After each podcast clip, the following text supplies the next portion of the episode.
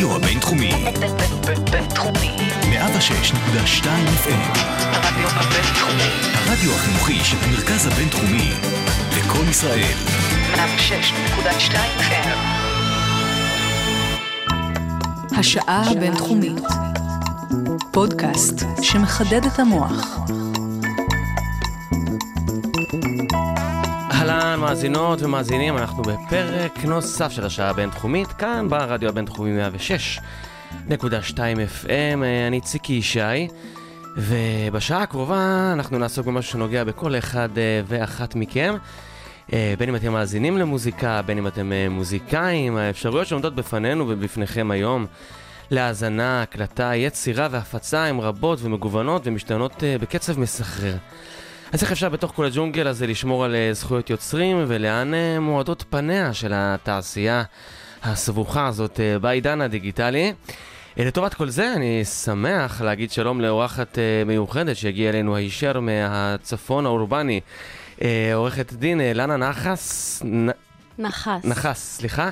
עורכת דין לנה נחס, אה, אה, שמתמחה בזכויות יוצרים אה, במוזיקה בכלל ובדיגיטל בפרט, והיא גם אה, בעלים של מועדון המינימרקט בחיפה, ככה שהיא חיה את הסצנה, גם הצד המשפטי וגם הצד המוזיקלי, אז כיף שבאת, אה, לנה, מה העניינים? תודה רבה, ציקי, כיף להיות פה. אז אה, בואי רגע, שאנחנו מדברים על זכויות יוצרים בכלל, אנחנו מדברים על מוזיקה, בואי נעשה שנייה צעד אחורה ונסתכל רגע במקרו, זכויות יוצרים באומנויות, אה, מה אנחנו מדברים על מוזיקה, ומה זה שונה בעצם מזכויות יוצרים של אומנות בכלל וקניין רוחני ו- וכל העולם הזה? אוקיי, okay, בגדול חוק זכויות יוצרים מעניק הגנה ובעצם נותן ערך כלכלי ליצירות מקוריות שהן לא רק מוזיקליות. מוזיקליות זה רק קטגוריה אחת. החוק כמובן גם מעניק חוק ליצירות אומנית, אומנתיות בכללי. זה יכול להיות עיצוב גרפי לצורך העניין, או ציור, או צילום אפילו. צילום עם מאפיינים ייחודיים יכול לקבל הגנה מחוק זכויות יוצרים. כנ"ל לגבי רעיון לתזה או כתבי טענות במשפטים שיש בהם ייחוד. החוק בעצם דורש שזה תהיה יצירה מקורית ויצירה מקובעת. ומרגע שיש את זה... מקורית ו... מקובעת. מקובעת זה אומר, זה אומר שיש לה איזשהו פורמט פיזי איפשהו, שזה לא רעיון בראש, שזה נכתב או הוצג בציבור, או איזשהו קיבוע. אוקיי. לא רעיון או שיחה בין שתי אנשים ברמה הפרטית. אוקיי, okay, אז ברגע שלנו אותה, בעצם, אם אנחנו עכשיו נכנסים למוזיקה, ברגע שזה הוקלט, הולחן, נכתב, נכון, סומפל, ב... אפשר להגיד, זה קרה, עכשיו זה, זה שלי? נכון, במוזיקה יש כמה רבדים, יש קודם כל את המילים, בהנחה שאנחנו מדברים על סונגרייטרים, יש את הלחן, ויש את המיקס, יש שלושה רבדים שונים של אותה יצירה, ושלושתם זכאים להגנה נפרדת בחוק, או כל היצירה ביחד, תלוי מזהות הצדדים המעורבים. ואת באמת נוגעת, סליחה. תמשיך. לא, את, את באמת נוגעת פה בנקודה משמעותית במוזיקה, שאולי במובנים מסוימים שונה מתחומי אמנות ויצירה אחרים, שזה בעצם, שהרבה אנשים שותפים לתהליך, מכתיבת המילים, הלחנה, עיבוד, הפקה, הפצה, איפה, איפה בעצם החוק שומר על הזכויות היוצרים? איפה יש יותר פרצות? אם, אם ניקח רגע את מה שאתה אומר ונסתכל על מוזיקה שהיא אלקטרונית נטו, אז החוק פחות אפקטיבי בלהגן הגנה, בלתת הגנה ליצירות כאלה. כי המערך הטכנולוגי שקיים היום מבחינת זכויות יוצרים הוא אידיאלי או יחסית ניתן לביצוע כשמדברים על מילים או כשמדברים על לחן אינסטרומנטלי קלאסי רשום. כשזה עובר לסאונדים חדשים ולאפשרויות האינסופיות של להפיק את הסאונדים החדשים האלה, אז כל הספקטרום נהיה פתאום מאוד מאוד אפור. גם בהנחה ויש לך טראק של שלוש דקות, שהוא אלקטרוני נטו ואתה רושם אותו בתור טראק נטו, זה נורא קשה לעקוב נגיד אחרי הביצוע שלו בפומבי, כי מה, המערך של הדי-ג'יי כן מאפשר לו, כן מאפשר לו אה, לש, לש, לשנות את היצירה בכל שנייה נתונה. ואז יש לנו הרבה מאוד אפור בעצם. בגדול, החוק, כמו שהוא נמצא כיום במדינת ישראל וברוב העולם, מיטיב יותר עם מוזיקה שיש בה מילים ליריקס בעצם. אה, זה תקף לכל העולם הסיפור הזה? מה זאת אומרת? אמרת שהחוק בישראל וגם בכל העולם הוא בעצם יותר מגן על מוזיקה עם מילים, נכון עכשיו? זה המצב כיום, כן. יש סטארט-אפ אחד בעולם שנקרא די ג'יי Monitor, שטוען שהוא מסוגל, מסוגל לעקוב אחרי זכויות יוצרים אה, במרחב הציבורי, ולהפיק מזה דאטה של יוצרים אלקטרונים לצורכי אה, אסיפה וקבלת תמלוגים. מה? זה בעצם ספרייה של יוצרים, הוא מאגד, זה מין איגוד עובדים כזה? כן, זה עובד על, על מנגנון של שזם, פחות או יותר, שאומנים יכולים באופן חינמי לגמרי לרשום, תם, לרשום שם את המוזיקה האלקטרונית שלהם. אה, יש להם דיווייס שנקרא Compatible תשע עשרה אינץ', שמותקן או ב-venues, בהפקות גדולות, או ב-venues זה מספרים גדולים באופן קבוע, מועדונים של חמש מאות ושש מאות אנשים. ומאפשר בעצם הפקה של דאטה של, מי, של מה שנוגן. זה סטארט-אפ ששנה שעברה הוא עבר בחינה בתל אביב, בפסטיבל פול ווליום, או תל אביב ווליום קראו לזה, והם טוענים ל-תשעים אחוז הצלחה. בזיהוי? בזיהוי. אני חושבת שזה מאוד לא מדויק, וגם אני חושבת שחלק גדול, לפי הנתונים שהם הציגו לפחות, מהמוזיקה שהם עקבו אחריה היא האוס. והאוס, כמו שאנחנו יודעים, הוא שילוב של ליריקס עם אלקטרוני, אז הנתונים האלה חלשים מאוד לדעתי באמינות שלהם. רק בשביל לסבר את האוזן, בעצם הרעיון של האפליקציה זה שהיא תהווה כמו שזם לצורך העניין, ואז המוזיקאי יוכל, לצורך העניין, אני שולף את הפלאפון, ואני יוכל... הוא יזהה את ה... לא, אנחנו לא מדברים על סטארט-אפ שהוא נגיש לצרכן האינדיבידואלי. אנחנו מדברים על מוצר שבפוטנציאל שלו הוא מותקן במקומות שמנגנים מהם מוזיקה אלקטרונית, אבל יש איזושהי דרישה מספרית לא פורמלית שזה יהיה אירועים גדולים בשביל להצדיק את העלויות של זה. ואז הקומפטיבול הזה, ברגע שהוא נמצא באירוע הספציפי, הוא עובד כמו שזם. הוא קולט את מה שהדי-ג'יי מנגן בלייב, ומפיק מזה דאטה. ואז הוא מתגמל את, ה... את היוצרים שמהם הדי-ג'יי לקח זה? לקח... עכשיו, עכשיו, הנה השאלה הבאה. הדאטה שהפיק הדי-ג'יי מוניטור הזה, האם די-ג'יי מוניטור הולך גם להיות זה שאוסף את הכספים ממי ששדר ובמקביל מחלק, או שהוא פשוט הולך להעביר את זה הלאה לגופים כמו הפדרציה לתקליטים, לצורך העניין, שהיא בעצם אמונה על ניהול זכויות יוצרים בכל מה שקשור למאסטר. וזה עוד שאלה שעדיין אין לה פתרון. מה שחשוב להגיד בכל הסיפור הזה שהוא מאוד מאוד מאוד מאוד טרי. מה שקרה, אם נסתכל על מה שהתחיל בבריסטול בשנות ה-ארבעים וחמישים, ואחרי זה בארצות הברית בשנות ה-שמונים, וכל המערך האלקטרוני של, של אינסוף כלים דיגיטליים שחייבו את ההכרה של זכויות יוצרים במוזיקה המופקת הזאת. זה עולם טרי מאוד, וספק אם מערכת המשפט מסוגלת לעמוד בזה. אז אולי, אולי באמת את נוגעת בנקודה החשובה, שווה בשבילה קצת לחזור אחורה, וככה גם, גם באמן ששלחתי לפני התוכנית, עשיתי את זה במשפט אחד, איזה תיאור יפה של מספרי תווים, דרך תקליטורים ודיסקים ו-אם פי שלוש, ועד לעידן הדיגיטלי, ואולי תנסי לעשות את זה רגע סקירה מבחינת ה... בואו, בואו נתחיל אלף שמונה מאות שמונים, כאילו, כשהנישות המציאה את הפטיפון, את הפונוגרף בעצם קראו לו, אלף שמונה מאות שמונים. עד אז, עד השנים האלה, תעשיית המוזיקה הייתה בסך הכל ספרי תווים בבתי דפוס, והופעות, הופעות ביצועים של יצירות קלאסיות מול אליטות, אריסטוקרטים, כנסייה וכן הלאה. עם ההמצאה של הפונוגרף, אלף שמונה מאות שמונים, אנחנו עוברים לעידן התקליט והדיסק. משם מגיע מתישהו אלף תשע מאות תשעים וחמש, נאפסטר מתחיל.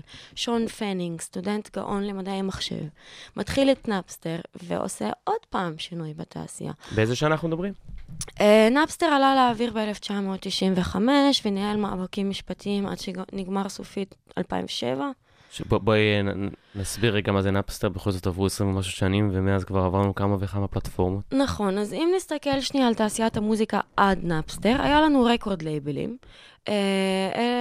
בסך הכל נראה לי בשנים האלה, בשנת תשעים, היו שישה רקורד לייבלים מאוד גדולים בארצות הברית, ששלטו על תשעים אחוז מהמוזיקה, הם היו מונופול לגמרי, והם היו אחראים על הייצור הקמונאי של תקליטים במרץ' וכן הלאה, בהפצה פיזית, קלאסי מאוד.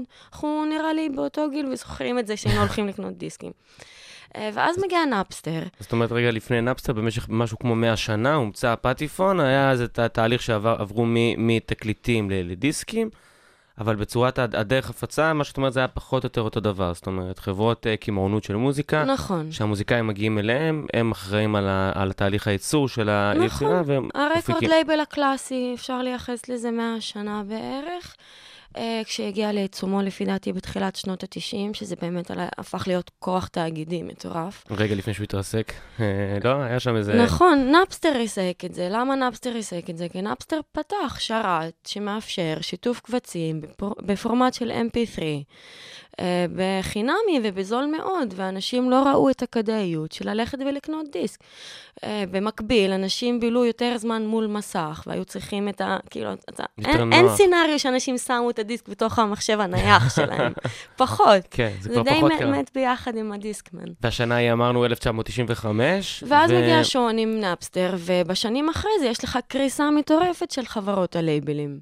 מטורפת, מספרים בלתי נתפסים. רק השנה, אגב, חברות הלייבלים נמצאות בצמיחה של, של אחת נקודה שבע. מזה שבע עשרה שנה יש צמיחה בתעשיית המוזיקה, והקרדיט לזה הולך לפלטפורמת הסטרימינג, אבל נגיע לזה בשלב האחרון. נגיע בזה בהמשך, אבל באמת את, את ככה מציינת שהוא הגיע, פתח את, את, את האפשרות בעצם להאזין לקבצים על גבי, בעצם עשה איזה תהליך דיגיטציה למוזיקה. בדיוק. וקצת באיזשהו אופן ריסק את התעשייה, נכון? Mm-hmm. הסיפור הזה כמובן לא נגמר, התעשייה לא הנהנה ואמרה לו, אוקיי, לא נורא, בהצלחה, נכון. אז זה נהיה קרייסיס משפטים, והיו שם הרבה, הרבה... אין סוף קרייסיסים משפטיים אה, בכל העולם, אגב. נאפסטר בסוף עברה לאוסטרליה, אה, אחרי נאפסטר עלה קאזה, ויש לנו התגלגלויות של, התגלגלויות של שנים של פשוט מערכים פיראטיים שנותנים בראש באמצעות... אה, באמצעות כל מיני חידושים טכנולוגיים כאלה ואחרים, ומערכת משפט שלא מצליחה להגיע להחלטה חד משמעית, הלייבלים בינתיים מפסידים, ונוצר מערך שנקרא די אר אם, Digital Rights Management, שזה אמור היה להיות הפתרון של הלייבלים, איך כן לגבות תמלוגים בכל הפלטפורמות הפיראטיות האלה. וזה מושג שהוא... רגע, שאת אומרת לייבלים, רק עוד פעם בשביל ככה טיפה להעביר את המושגים. לייבלים זה המוזיקה הרשומה והמוקלטת. אוקיי.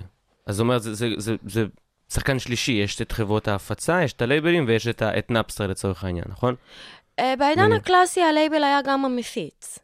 זה השתנה, השתנה לאור הפלטפורמות הדיגיטליות של סטרימינג ודאונלודינג, שעכשיו מחייבות מערך אגרגטורים שלמים שישימו את המוזיקה שלך בעצם על פלטפורמות דיגיטליות. אז איך באמת התמודדו עם זה מבחינה משפטית, בסיפור הזה? קודם כל, מן הסתם, היה על זה שיח ציבורי מאוד מאוד גדול. לימפ ביזקיט היה בעד, מטאליקה הייתה נגד. הטיעון העיקרי היה שיש פה גניבה. דבר הכי פחות רוק'נ'רול שהם עשו אי פעם, לא? מטאליקה? לא, היציאה הזאת נגד החידוש ה... אבל תקשיב, מטאליקה היה להם שלוש מאות אלף שימושים לא חוקיים במוזיקה בשנה שהם הגישו את התביעה, זה הרבה מאוד כסף. זה תחשוב שאם לא היה את ההורדות האלה, אולי חצי בערכה גסה היה קונה אלבום. מגיעים לסכום נאה. נכון. לימפ ביזקיט, אגב, החליטה להיות בעד נאפסטר, ובעד... נאפסטר זה רק שם אחד שאני פשוט חוזרת עליו בתור דוגמה לפלטפורמות הפיראטיות, אבל היו מאות ועשרות שנכנסו ויצאו. אבל לא היה איזשהו סמל של מפץ בתקופה הזאת, ביחסים של החברות וה... וה... והשירותים האלה, לא? כן, זה די התפוצץ. זה היה חייב להתפוצץ. לימפ ביזקיט, אגב, טענו שזה בריא לתעשייה. למה? הם אומרים שבעצם זה הגדיל את החשיפה של הלהקה מול קהל היעד הפוטנציאלי שלה, ושוק ההופעות של החיות שלהם מרוויח יותר, והמרץ שלהם מרוויח יותר. זה גם טיעון. הם, הם לימפ ביזקיט, נגיד, אמרו שגם ככה הכסף הזה לא היה מגיע אליהם, אז לפחות... אז זאת אומרת, אמרו שגם ככה מי שכאילו מרוויח את רוב הסכומים זה חברות התקליטים, ואז... דווקא בסופו של דבר השירות הדיגיטלי עושה להם שירות טוב, כי מביא יותר אנשים להופעות. זה מה שלימפ ביזקיט אמרו. זה שוב, מאוד אינדיבידואלי, מאוד uh, תלוי להקה, תלוי פאן בייס, מאוד מעניין.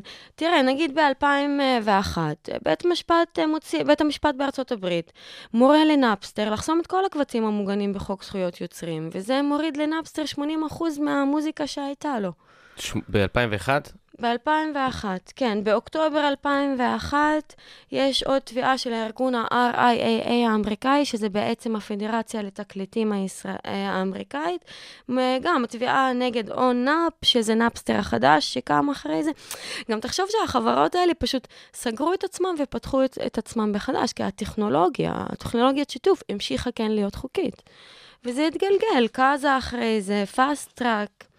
בינואר אלפיים וארבע, אגב, בית המשפט קובע בישראל, אה, בהחלטה די תקדימית, שמותר לעשות הורדות פיראטיות לשימוש פרטי וביתי, שלא למטרות מסחריות.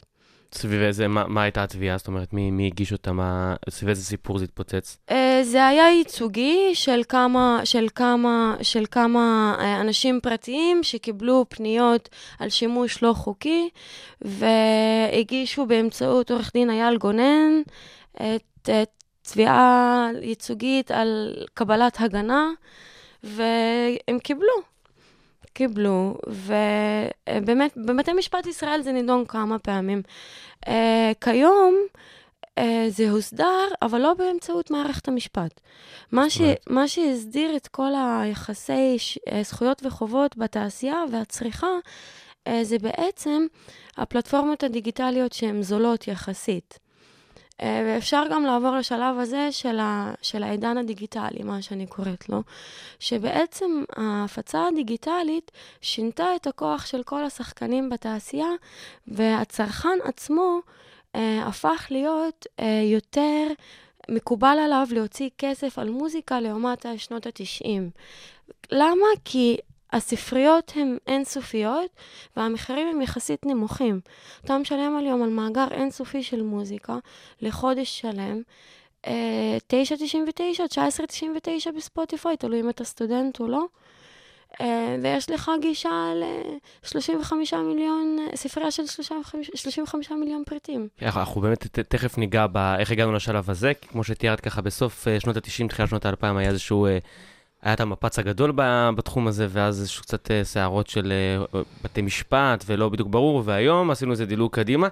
הגענו באמת למצב שבו, כמו שתיארת, אנשים מוכנים, בכיף נשים את, את, את ה-תשע עשרה תשעים. אנחנו תכף, בואו נעשה הפסקה ברשותך לשיר הראשון שבחר, של פי.ג'יי הרווי, ומיד אחרי זה נעשה, נחזור בדיוק לסיפור הזה. סבבה.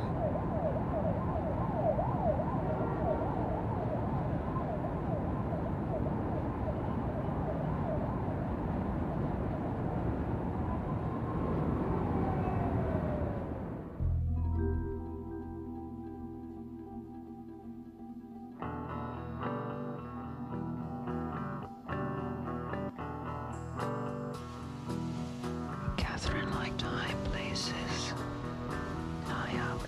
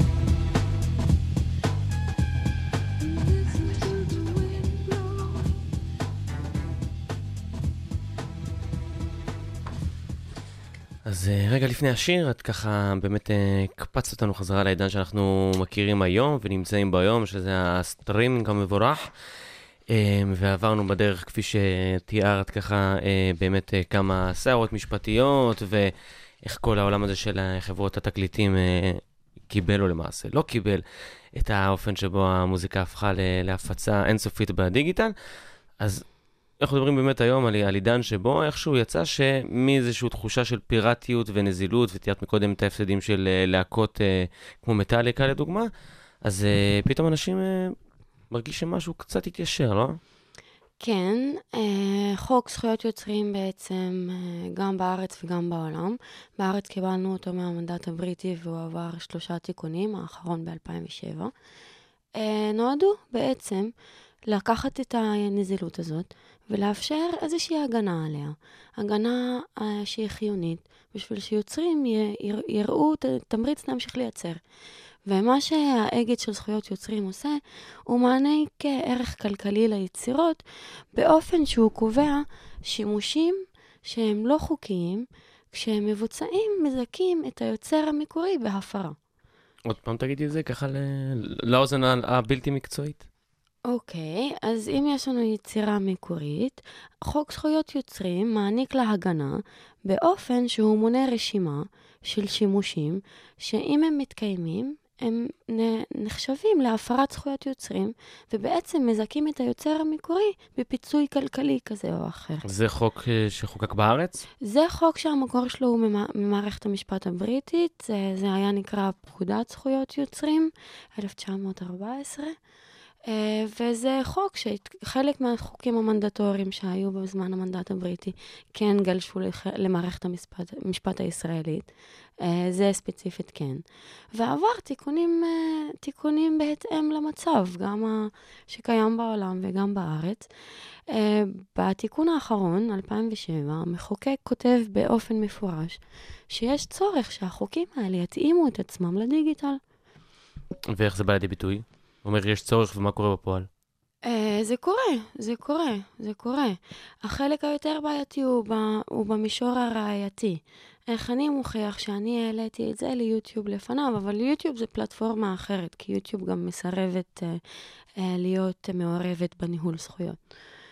אבל נגיד, אם אני מעלה שיר לפלטפורמה, לפייסבוק לייב, ובא ערוץ עשר לצורך העניין, ולוקח את המוזיקה הזאת ושם אותה על סרט שלו.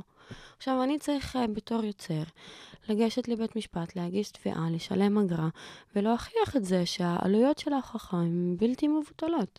זה כרוך במומחי סייבר לפעמים, זה כרוך בהפקה של מגה דאטה, של מטה דאטה, סליחה. זה כרוך בהתערבות, בהתעסקות, זה לא, זה לא, זה לא, זה לא נגיש, כי החובת הוכחה היא בכל זאת על התובע. אבל בוא שנייה ניקח צעד אחורה. חוק זכויות יוצרים מגן על העתקה, מגן על ביצוע בפומבי, מגן על אפילו ברמה של לתת משמעות אחרת ליצירה שהיוצר לא התכוון לתת לה, גם על זה יש הגנה. מה זאת אומרת? זאת אומרת שיש בחוק זכויות יוצרים זכות שנקראת זכות מוסרית. הזכות המוסרית זה זכות שנחלקת לשניים. חלק ראשון שלה זה מתן קרדיט בהיקף ראוי ומידתי. זאת אומרת שאם אני עושה שימוש ביצירה א', אוקיי? אז יש עליי חובה לתת קרדיט. אם לא, אני מפירה את החובה המוסרית כלפי היוצר. לתת קרדיט גם כלכלי, אבל לא, זאת אומרת. לא, לא, החלק, זכויות יוצרים, הזכות המוסרית מדברת על מתן קרדיט, ממש לתת את השם, להציג את השם, להגיד, הנה זה היוצר. רואים את זה לפעמים בעיתונים, זכויות הצילום, זה... כן, ברור, זה... חלק השני... סיבה מספר אחת התביעות בענייני קרדיטים של צילומים וקטעים מוזיקה ו... גם. החלק השני של הזכות המוסרית אומר משהו הזוי. עכשיו, זה דברים שהם תיאורטית מאוד נכונים. הם נועדו לתמרץ את היוצר להמשיך ליצור, ואת המפר לה, להפסיק להפר. אבל בוא תשים את זה שנייה בפני שופט, אתה מדבר קצת צינית. החלק השני של זכויות יוצרים אומרים, של הזכות המוסרית, סליחה, ש... אין לתת ליצירה משמעות שהיוצר לא התכוון לתת לה. המחשה, במקרה של אסף אבידן, נגד האח הגדול. אסף אבידן טען, לקחו, מי שלא יודע, לקחו חמש עשרה שניות לפי דעתי, משיר דה רקנינג, ושמו אותו על פרומו של האח הגדול, של הפרק סיום, משהו כזה.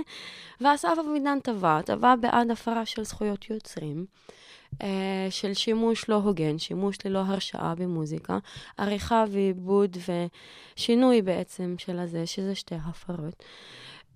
וטען גם שפגעו לו נורא קשה בזכות המוסרית שלו, בתדמית שלו, במשמעות שהוא התכוון לתת ליצירה, ובמקרה הזה זה מאוד, מאוד ברור, כי אסף אבידן באמת ניסה לשמור, ועדיין שומר בכל הקריירה שלו, על תדמית ירוקה ועדינה, ויפת נפש, ומאוד רגישה, וכן הלאה. ומגיע האח הגדול, ומדביק את זה לתוכן שהוא מאוד ריאליטי, תסלחו לי טרש, כן? בלי באמת, כאילו, בלי דעה אישית אם זה טרש או לא. אבל... מצד שני, אותו אסף אבידן, אבל גם היה בחור עם הנוטוי הגרמני, שלקח, שעשה רמיקס מאחד הלהיטים הגדולים שלו, באח לראה... בהחליט השם של השיר, והרמיק שהוא עשה אסף אבידן, זה מה שכבש את מצעדי הפזמונים באירופה, ודווקא נתן אסף אבידן בוסט מאוד רציני, ובדיעבד אסף אבידן אמר, יכול להיות שאני לא מדייק בו פרטים, אבל שהוא לא בהכרח היה חותם על זה מלכתחילה או משהו כזה, אבל זה שירת אותו, זאת אומרת, איך אתה יכול להגיד פעם אחת זה לא, פעם אחת זה כן, זאת אומרת, שחררת יצירה לעולם. בדיוק, בדיוק, בדיוק. במקרה הספציפי של אסף אבידן והאח הגדול, לפי דעתי נפסיקו לו חמישה עשר או עשרים אלף שקל בעד הפרה של הזכות המוסרית. השופט לא כל כך קיבל את הטיעון של התדמית הירוקה מול התדמית הזה, ובכל זאת נפסק סכום סמלי. אגב, בשביל לסבר את האוזן, הסכומי פיצוי, חוק זכויות יוצרים קובע שבעד כל הפרה מגיע ליוצר עד מאה אלף שקל ללא הוכחת נזק. כנ"ל לגבי הזכות המוסרית, עד מאה אלף שקל ללא הוכחת נזק. בדרך כלל הסכומים האלה לא נפסקים בגובה.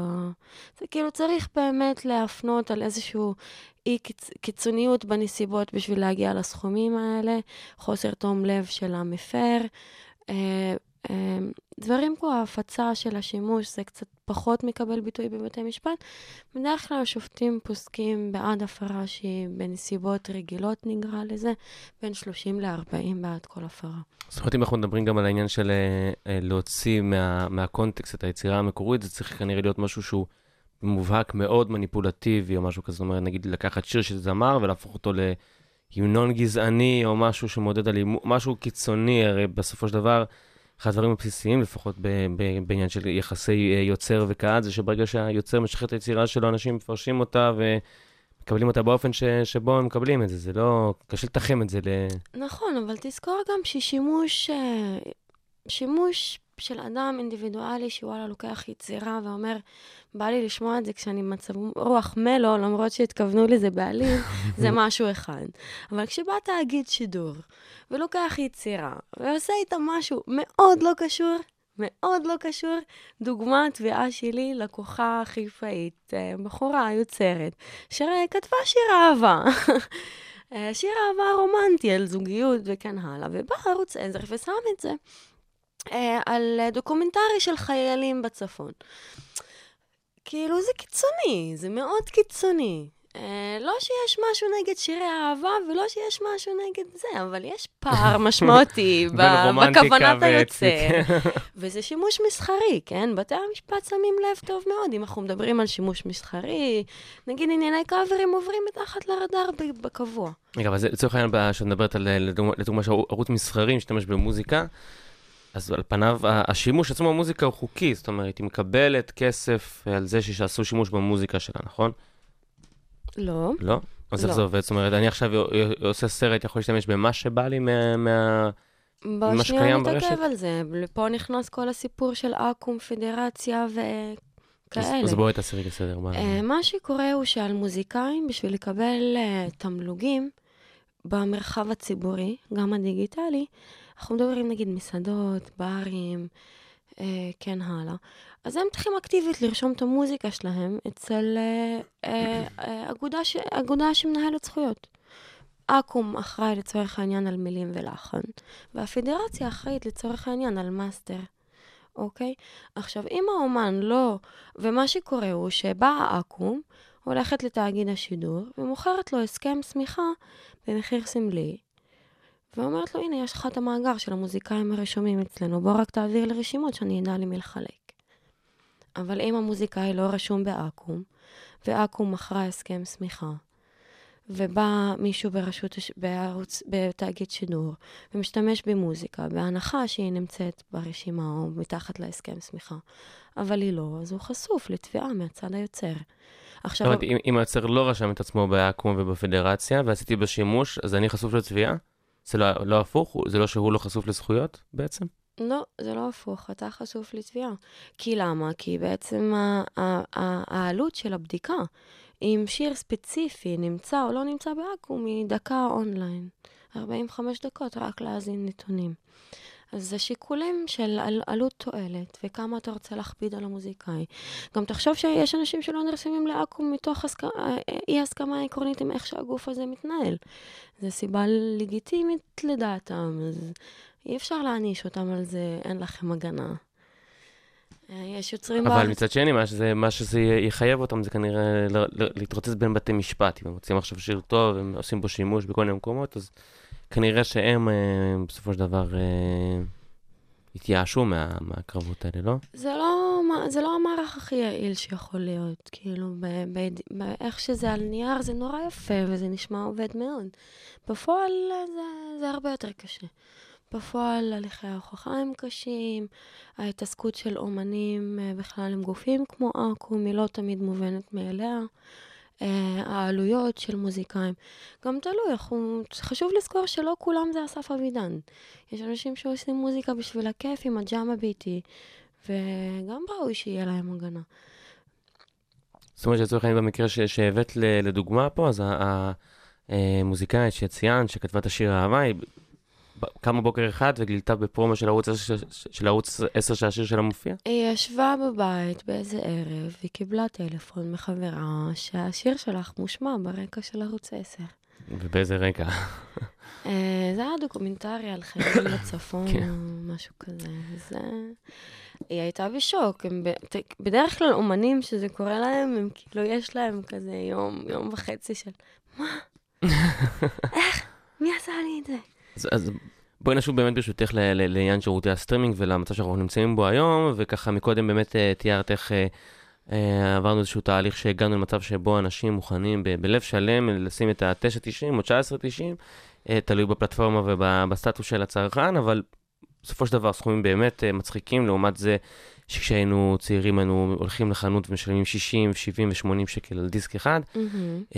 אז בסכומים באמת פעוטים אנחנו נחשפים לכמות אדירות של מוזיקה, אז מה, איפה זה עומד בעצם? מה המספרים, מה הכמויות מאחורי הסיפור הזה? Um, תראה, בואו נתחיל ב-אלפיים ושלוש, שאייטונס הציגה, שאפל הציגה את אייטונס, זה ריסק, די ריסק את המוסד אלבום, והתחיל את המערך שאפשר לקנות טראק נפרד, שיר אחד, שתיים, כמה שאתה רוצה. ב-אלפיים ושלוש, זה פעם ראשונה שהושק השירות דיגיטלי בתשלום, שירות מוזיקה בתשלום. נכון.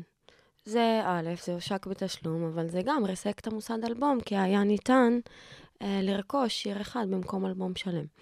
אז הצריכה, ההבנה של הצריכה היא אחרת. כי... מה שקרה הוא לצרכני מוזיקה, שבמקום לקנות דיסק ולשמוע אותו שבועיים, נוצר מצב שהנזילות של המוזיקה פתאום הפכה אותנו לצרכנים שצורכים הרבה יותר מוזיקה ביום-יום שלנו. אם תחשוב על זה לעומת חמש עשרה שנה, היה לך את הקומפקט דיסק, להכניס את הדיסק, או לחבר את האוקס באוטו. פתאום הכל מסונכן ויש לך מוזיקה בכל מקום. אז הרגלי הצריכה של צרכני המוזיקה השתנתה באופן שהיא גדלה משמעותית. בנוסף, במקביל לזה, יש לנו כמויות מטורפות של מוזיקה שנמצאות בענן כל הזמן. אז מערך הסטרימינג בעצם יצר שילוב של הרגלי הצריכה ביחד עם שילוב המוזיקה, ויצר פלטפורמה שבעלויות שלה הן נמוכות יחסית לכמות המוזיקה שאתה מקבל, ובעצם חיזקה את הרגל הצריכה וחיזקה את הנזילות הדיגיטלית. אז איפה המוזיקאים עומדים פה בתווך? לפי מה שאת מתארת, מי שבטוח הרוויח זה הצרכנים, שנחשפים לכמות אדירות של מוזיקה. השאלה אם גם, בוא נאמר הדרך, אולי קצת פחות, קצת בלתי אמצעית בין המוזיקאי לקהל שלו, האם זה גם איטיב עם המוזיקאים, אפשר להגיד? אני, אין תשובה של כן או לא, אבל אפשר שנייה לבחון מה זה כן עשה לתעשייה. מבחינת פוטנציאל השמעה, להקות שהן פחות מוכרות, או נמצאות בז'אנר ספציפי, כמו מטל רוק, ולא מוזיקת עולם והיפ-הופ לצורך העניין. אז יש להם פוטנציאל השמעה יותר משמעותי בפלטפורמות דיגיטליות בכל העולם. היום מיטליסט ישראלי שנמצא בספוטיפיי, אז כן, יש לו סיכויי השמעה הרבה יותר גבוהים אצל קהל המטל בסקנדינביה, חד משמעית כן. זה אחד. התמורה הכלכלית, אני אגיד לכם שנייה כמה מוזיקאי מגבל פר השמעה בספוטיפיי ספציפית. אה, זה פר השמעה? זה לא פר הורדה? Uh, זה טכנולוגיה של הזרמת מידע, אז אין הורדה. לא, אבל יש הרי, לצורך העניין, אני משמש באפל, לדוגמה, אתה יכול או לשים את האלבום על הסטרימינג שלך, והוא ממשיך להיות בענן, אבל הוא אצלך בספרייה, או ממש להוריד אותו, זאת אומרת שהוא, גם אתה מכבה את האינטרנט, אתה... אשמה, האופציה הראשונה שהזכרת. כל פעם שאתה קליק פליי, או שזה רץ בפלייליסט שלך. אז המספרים הם אפס נקודה אפס אפס שש דולר להשמעה. עצוב. זה מגיע ל-אפס נקודה אפס אפס שמונים וארבע להשמעה. אם זה טוב או רע, אני לא יודעת להגיד. ואם באמת אני מוריד את האלבום מהענן, זאת אומרת, כמו האופציה שציינתי? מה זאת אומרת? הרי אני לא סגור על ספוטיפיי, אז אני לא, לא אגיד סתם, אבל באפל, לדוגמה, אם אתה אה, עכשיו, אה, עוד פעם, יש לך את האופציה להוסיף את האלבום לספרייה שלך, ויש לך את האופציה בעצם, כי יכול להוריד אותו ממש לפלאפון, זאת אומרת... זה אה, אותו דבר מבחינת ההשמעות. אבל, אבל אז הוא לא ממשיך לספור השמעות, הרי. זאת אומרת שאני... הוא כן. הוא ממשיך לספור השמעות, כן. אבל הוא כבר לא מחובר לאינטרנט. הוא השמע... סופר השמעות, חד משמעית כן. חד משמעית כן. אז אם לא, אז איך זה היה ש... שאתה בעצם גובה תמלוגים רק על ההשמעה שהיא, שהיא ב... ב... ב... בהזרמת מידע עכשיו? לא, ממש לא. חד מש... זה... זה... זה הפלטפורמה, זה הטכנולוגיה. ויש, מה, מה, מה הקולות בתעשייה כבר? אנשים מתחילים להבין שאולי זה העתיד והמצב הוא כאילו הוא בסדר, אנשים יש, יש נגד זה ביקורות גדולות מכיוון של מוזיקאים, איפה זה עומד? מה שהפלטפורמות סטרימינג עושות לתעשייה, זה חד משמעית צמיחה. הזכרתי מקודם... חד משמעית מה? צמיחה. הזכרתי מקודם ב... בתחילת השיחה שלנו, שהם בעצם תרמו לרווחיות של כל התעשייה, ו-אלפיים שבע עשרה נסגרת עם חמישה נקודה תשע מיליארד דולר רווחים נוספים של תעשיית המוזיקה, אחרי עשורים של הפסד. שוב, זה מיוחס למודל העסקי של הרבה מוזיקה תמורת מעט כסף, ואנחנו מדברים על צמיחה של... שהתעשייה הזאת לא זכתה לראות בשנים האחרות, וגם הלייבלים, אגב. מה הקשר, אגב, בין פלטפורמות הסטרימינג והלייבל? גם אפל מיוזיק וגם ספוטיפיי עובדות עם הלייבלים בצורה ישירה. לאפל מיוזיק יש את הלייבל שלה. וספוטיפיי גם, היא בקשר עם הלייבלים הגדולים. ומשלמת גם להם תמלוגים. זה, זה עובד נורא נורא יפה, המערכת יחסים הזאת. זה כאילו, הפלטפורמות סטרימינג הפכו להיות בין חיבור רציונלי והגיוני, בין הצרכן הפשוט לבין הלייבל הגדול. אז מה, מה שאת, אם אני מבין אותך נכון, זה לצורך העניין שגם הלייבלים יכולים להרוויח, ולא, זה לא שמי שמרוויח מהסיפור זה רק המוזיקאי עצמו, אלא גם מי שבעצם מרכז את הלהקות אחראי על ההפקה שלהם. צמיחה בתעשייה, כולם מרוויחים, כולם, כולם, כולם מרוויחים, כולם מרוויחים, חד משמעית. היחידה שלא מרוויחה זה ספוטיפיי, מפסד טיפולי של מאתיים מיליון דולר שנה שעברה. שזה לא, זה לא קשור אבל לעניין של ה... כאילו, ממה זה נובע? אני לא יודעת לענות לך על זה. זה קצת מעבר להבנה שלי. אם אני אגיע לשם מתישהו, תתקבל תשובה באימייל. אבל זה לא באופן ישיר קשור לאיזשהו כישלון שאנחנו עוד לא מודעים אליו, או שיכול להיות שעוד כמה שנים... פתאום נשמע ונבין שכל הסטרימינג וזה, זה היה פיקציה מבחינה כלכלית, והסיפור הזה זה בועה שמתפוצץ? יכול להיות. אני, אני, כאילו, אני עדיין לא בטוחה מה אני חושבת בקשר להפסד התפעולי של ספוטיפיי, כי הוא קטן עם השנים. הוא עכשיו, כאילו, הכי קטן. שנה לפני זה היה שש מאות מיליון דולר הפסד תפעולי. סכומים. כן. כן. אבל במקביל, כאילו, ההפסד התפעולי שלהם ירד. השוק נמצא בצמיחה, התעשייה נמצאת בצמיחה, והמספרים נהיים שלהם גודלים, אז אני מאמינה שיהיה טוב. אני מאמינה שיהיה טוב, ואז לפחות יחזיק מעמד עוד עשר שנים בפלטפורמות האלו, אז שבע, שמונה. אוקיי, באמת, אם ברשותך נעשה אחר כך איזשהו תחזית שלך להמשך התעשייה בעניין הזה, אבל נעשה רגע הפסקה קטנה לשיר שקשור אלייך באופן אישי. ייי. נכון, אני צודק, אני רואה את השם של הזמרת, רוצה רגע להציג אותה, לספר לנו כמה מילים. כן, זה האחות שלי הקטנה, היא כבר לא כזאת קטנה, היא בת עשרים ושתיים.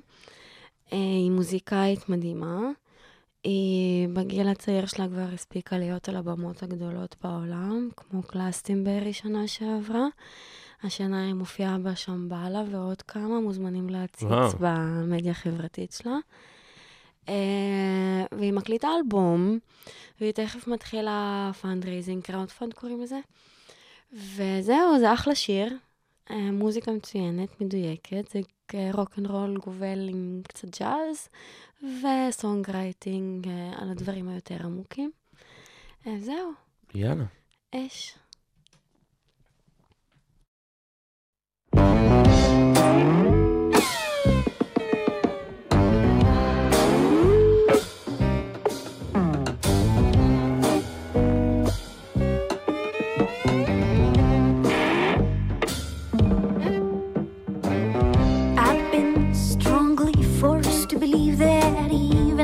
The worst, the most critical is to feel one song that touches her, touching you. The stars of my universe are falling all the way down. Mm. Facing smiles, observing the times, my dear, I think I am poisoned inside this Berlin summer and purple rain, a dark blue. Bitter campaign. Two hearts I knew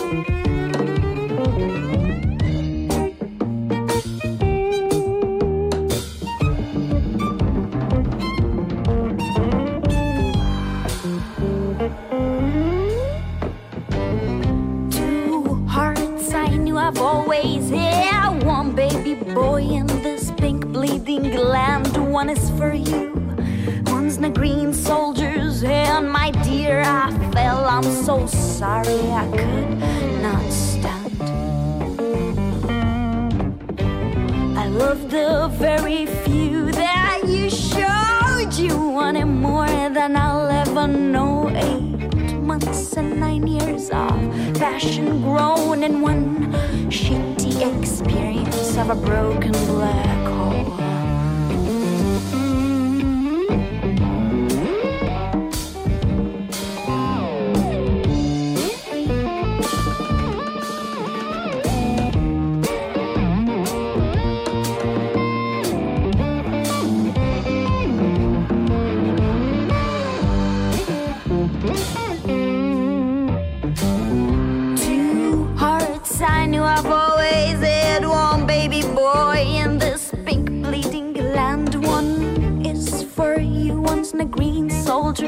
Yeah, my dear, I fell. I'm so sorry I could not stand.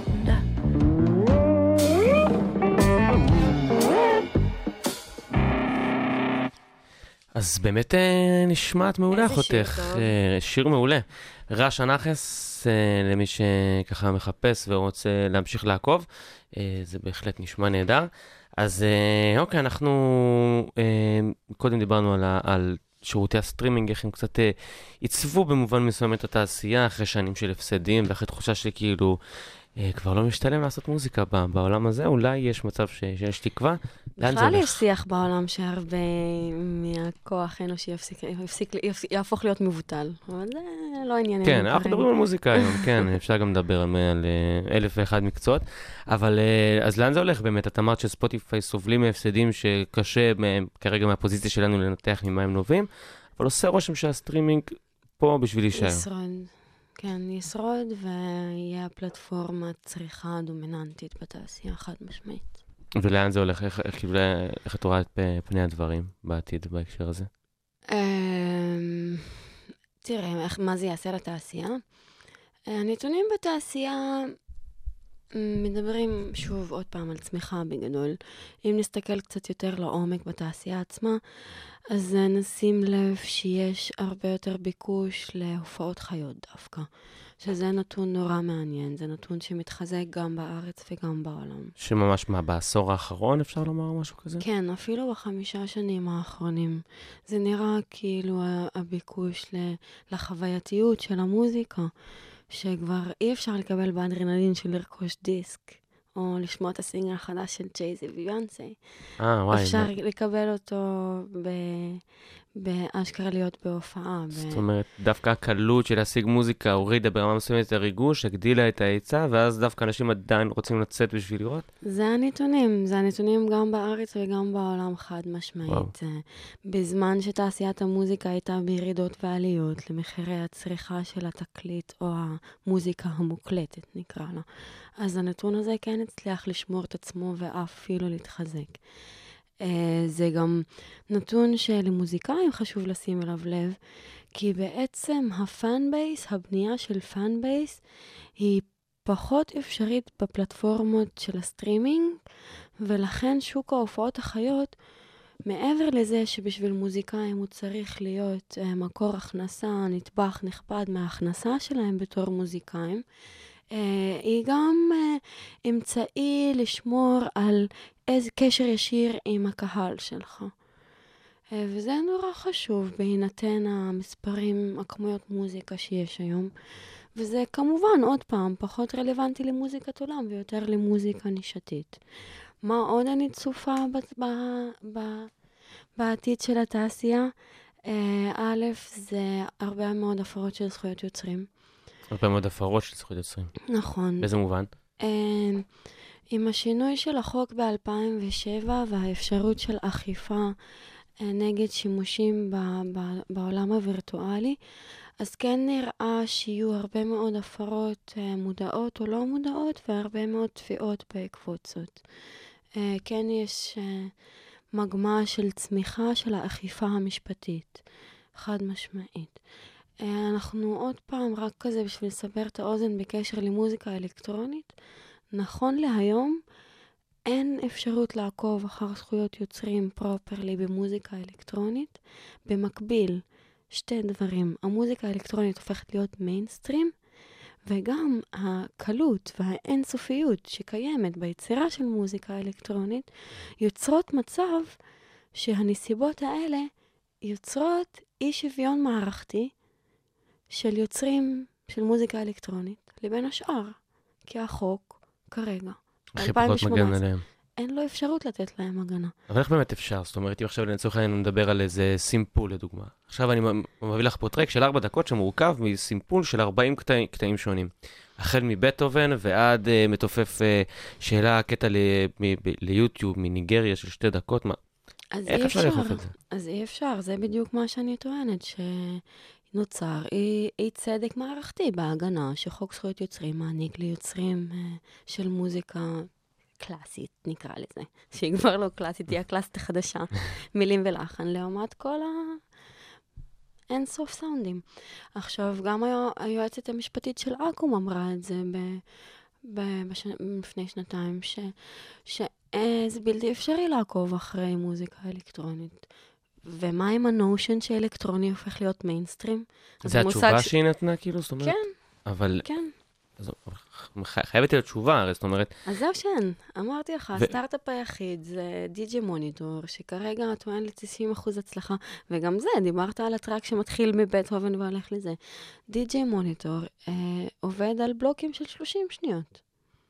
זאת אומרת שהוא זיהה, שלושים שניות, יכול להיות שהוא זיהה באופן הקראי שנים עשר יוצרים, אבל לא את כל ה-שלושים ומשהו אחרים ש... לקחו מהם קטעים מסוימים. אז, אז בשביל, אז זה כזה גם טיפ מתחת לרדאר למוזיקאים של אלקטרונית. אתם מסמפלים, סמפלו, מתחת ל-שלושים שניות, just in case. ועוד, עוד, עוד נושא מעניין במוזיקה האלקטרונית, אולי זה גם את האופן, גם אמרת את זה, הזכרת את זה במילה מקודם, זה האופן הפקת הצליל, זאת אומרת. נכון. קשה מאוד היום לשים את האצבע, אם אתה שומע איזה טרק טכנו, יש צליל מסוים שהומצא פשוט משילוב, יכול להיות הכי... טכני של כבל לתוך כבל מסוים. אם תחשוב על הכלים האלקטרונים שקיימים היום ליצירה של מוזיקה, ותיקח בחשבון שכל נגיעה קטנה באצבע, שזה חלקיק שנייה, משנה את הצלילים שאתה יוצר, יש לך אינסופיות במוזיקה. ממש אינסופיות, זה untrackable פשוט מאוד. מה יהיה? זה, זה נורא מעניין. זה נורא מעניין. זאת אומרת, אולי אם... ולסיכום העניין הזה אפשר לומר אולי שזה הנעלם הגדול בהקשר, זאת אומרת בהקשר של דיני מוזיקה, מוזיקה אלקטרונית, כשבמקביל, שמצד אחד העלייה האדירה שלה ומצד שני החוסר כמעט יכולת, וגם כמו שאני שומע ממך סוג של אדישות מצד המערכות לאכוף את זה, זה מביא אותנו לאיזשהו... אני מאמינה שזה רק התחיל, גם תחשוב שרק, שרק המושג של זכויות יוצרים התחיל, היה נורא קשה לעקוב אחרי הכל.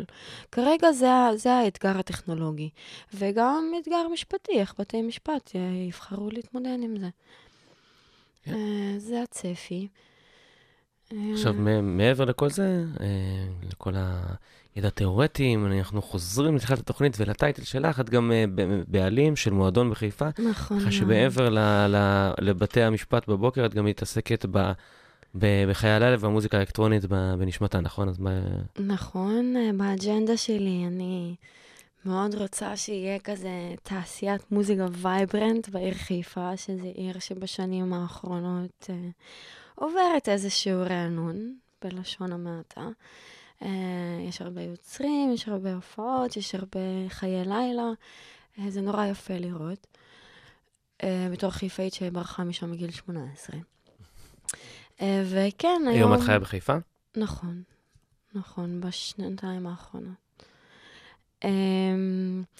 והמיני מרקט זה באמת התינוק, התינוק השני שלי אחרי העריכת דין במוזיקה. זה מקום שבלי להגזים, יש שם לילות של העתק הדבק מברלין מבחינת הווייב, והאיכות של הקהל, והאיכות של הסאונד. זה מועדון טכנו בעיקר? זה מועדון טכנו בעיקר, עם חוקים מאוד ברורים בקשר ל-בי פי אם. אנחנו גם ידועים קצת... מה זאת אומרת? אנחנו מוכנים לנגן רק עד מאה וחמש עשרה, מאה שמונה עשרה בי פי אם. אה, זה בנמוך, בלאט, בקשוח. במאוד סליזי, במאוד זה, ביחד עם מערכת עברור מדהימה וסאונד הכי טוב בחיפה שיש דעתי, אז באמת נותן חוויית קלאבינג מאוד סנסציונית. זהו, זה מקום שמארח כל לילה, כל שישי, בין מאתיים עד מאתיים וחמישים אנשים. היה לו מיני מלדת שבוע שעבר. היה לו מה? מיני מלדת, זה השילוב של מיני מרקט, מינימל ויום הולדת. וזהו, נורא נחמד. זה גם איכשהו גרם לי, עצם העובדה שאני, כאילו, המועדון משלם איקס סכום כסף לפדרציה על תקליטים.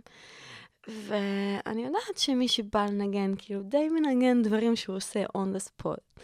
זה די גם חידד לי את כל המחשבה בקשר של, רגע, מה, מי, מי מרוויח פה חוץ מהפדרציה? שנייה, בואו, בואו תסבירו לי. וככל שהתעמקתי עם זה, התחלתי להגיע לתובנה שקשורה דווקא לעולם הראשון, שאי צדק מערכתי בחוקי זכויות יוצרים. זה היה סדר כרונולוגיה, את קודם כל במועדון. סיימת לימודים משפטיים את במועדון, כמה שנים ואז הבנת? שיש פה איזה פאק שאת רוצה להיכנס ל... לא, לא. התחלתי להתעסק עם זכויות יוצרים דווקא בעקבות התנהלות עם אחות שלי, שכבר בגיל שש עשרה ו-שבע עשרה הייתה צריכה, בוא נקרא לזה, ליווי משפטי בקריירה המוזיקלית שלה. ואיכשהו התחלתי להיכנס לזה יותר ויותר, והמשכתי, ומשם זה צמח וצמח. גם נכנסתי לאיזה מנטורשיפ, מנטורשיפ פרוגרם של... עורכי דין למוזיקה במזרח התיכון, שזה כזה די, די הכניס אותי חזק לתחום. אז ככה התחלתי את העיסוק שלי עם זכויות יוצרים ומוזיקה. אחרי זה הגיעה את השותפות שלי במועדון, שהיא יחסית חדשה, כמה חודשים, אולי קצת יותר עכשיו שאני חושבת על זה. הזמן עובר משישי לשישי. משהו כזה. משהו כזה. אבל אני עולה על שחור ולבן שצריך. מה זה? ואיפה את יותר נהנית? איפה בסוף הלב? איפה... מה מרגש תחתם? הלב, הלב הוא בכל המקומות. הלב הוא גם עם הבליינים בשש וחצי בבוקר, שעולה עלינו השמש והכל טוב ונעים וכולנו כיף. אבל היא גם עם יוצרת שיוצאת עם צ'ייק, והיא גם, גם ב, ב, ב, בניסיון האקדמי שלי, היא גם, נגיד, לכתוב תזה על האי צדק הזה. זה, הלב שלי נמצא במוזיקה, ואז מתפשט לכל מיני... ענפים שונים. נכון. יאללה, מהמם, אז שיהיה הרבה בהצלחה, ותודה תודה רבה על השעה האחרונה. לנה נחס, אז... תודה רבה לך. אז באמת בהצלחה, ובעולם, בג'ונגל הזה. אז תודה על השעה האחרונה, היה כיף, ואנחנו נסיים עם השיר האחרון שבחרת. אז שיהיה אחלה יום. גם לך, תודה רבה רבה.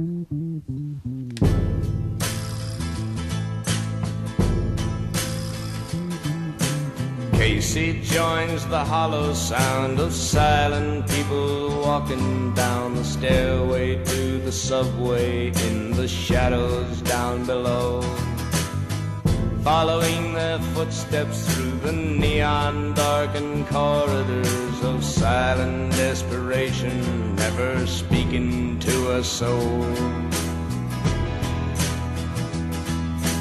Poison air he's breathing has the dirty smell of dying, cause it's never seen the sunshine and it's never felt the rain. But Casey minds the arrows and ignores the fatal echoes of the clicking of the turnstiles and the rattle of his chains.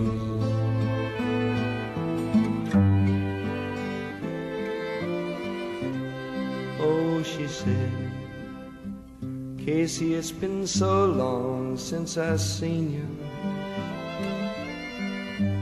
Here, she said, just a kiss to make a body smile.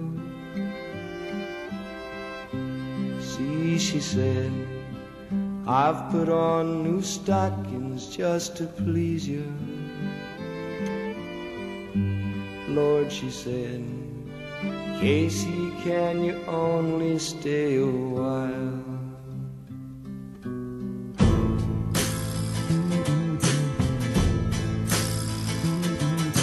Casey leaves the underground and stops inside the Golden Crown for something wet to wipe away the chill that's on his bones. Seeing his reflection in the lives of all the lonely men who reach for anything they can to keep from going home. Standing in the corner case, he drinks his pint of bitter, never glancing in the mirror at the people passing by. Then he stumbles as he's leaving, and he wonders if the reason is the beer that's in his belly or the tear that's in his eye.